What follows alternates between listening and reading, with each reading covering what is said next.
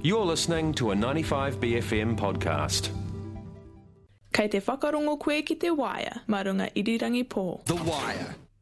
University of Auckland doctoral candidate Cristal Salatas is developing a geographic information system map and dataset aimed at reducing the prevalence of premature birth in Aotearoa. I started off the interview by asking Salatas to tell us about her research. I'm creating a map through GIS, Geographic Information System. It's a software.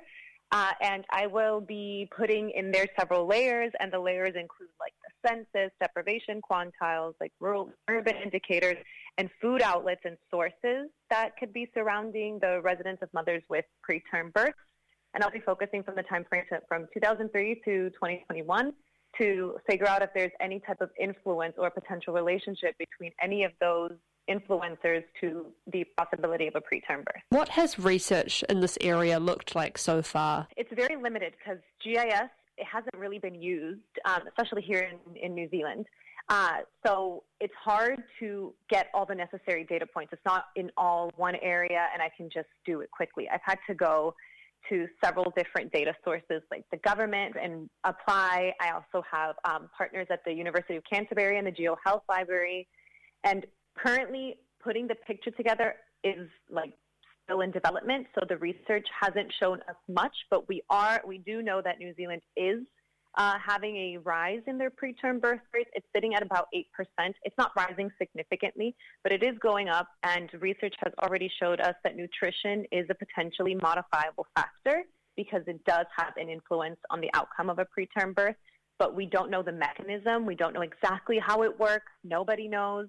Um, so my research project hopefully, potentially, will show us how it can work and how it happens. Can you tell us about the process involved in GIS mapping? GIS is um, there. It can get complicated depending on how many layers you want to add, or it can be simple.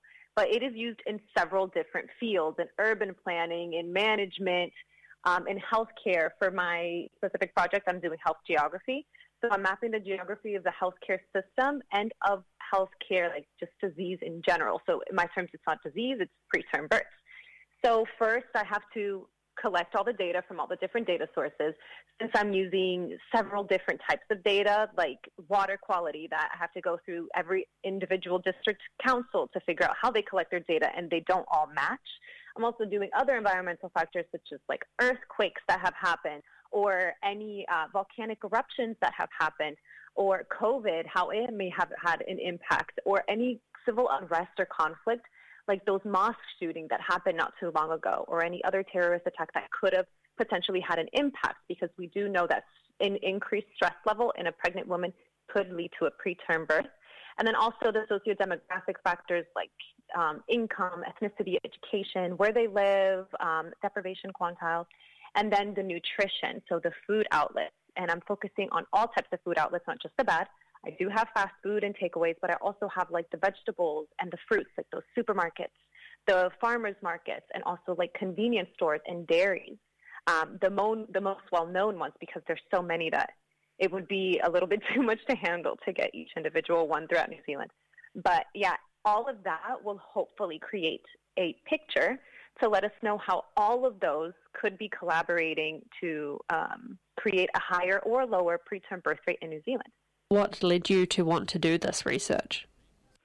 Uh, I've always been interested in maternal and newborn health. That's been my passion since I knew that I wanted to get into the health field. So it, has been quite a long time.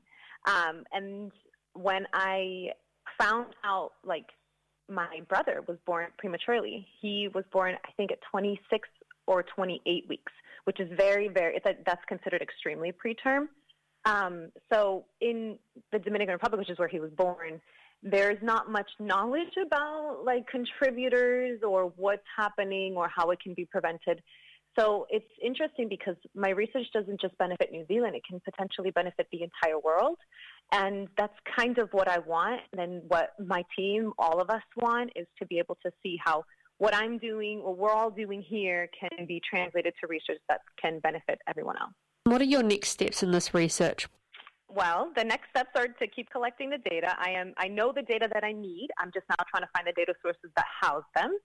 um, which is what's going to take a long time because a lot of people don't even publicly produce data. So it's just talking to connections of connections of connections. And then after that, and um, I'm going to be creating the statistical analysis to be able to find if there's an influence between all of those influencers that we want to know with preterm birth. And then I will create my map that will eventually be able to be used to collaborate with like policymakers and healthcare professionals and the experts in the field so that we can translate the research findings into like real world strategies so we can reduce the preventable preterm births here in New Zealand.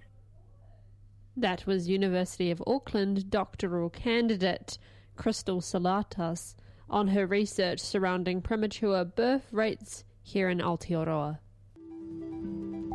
That was a 95BFM podcast. To hear more, head to 95BFM.com slash bcasts.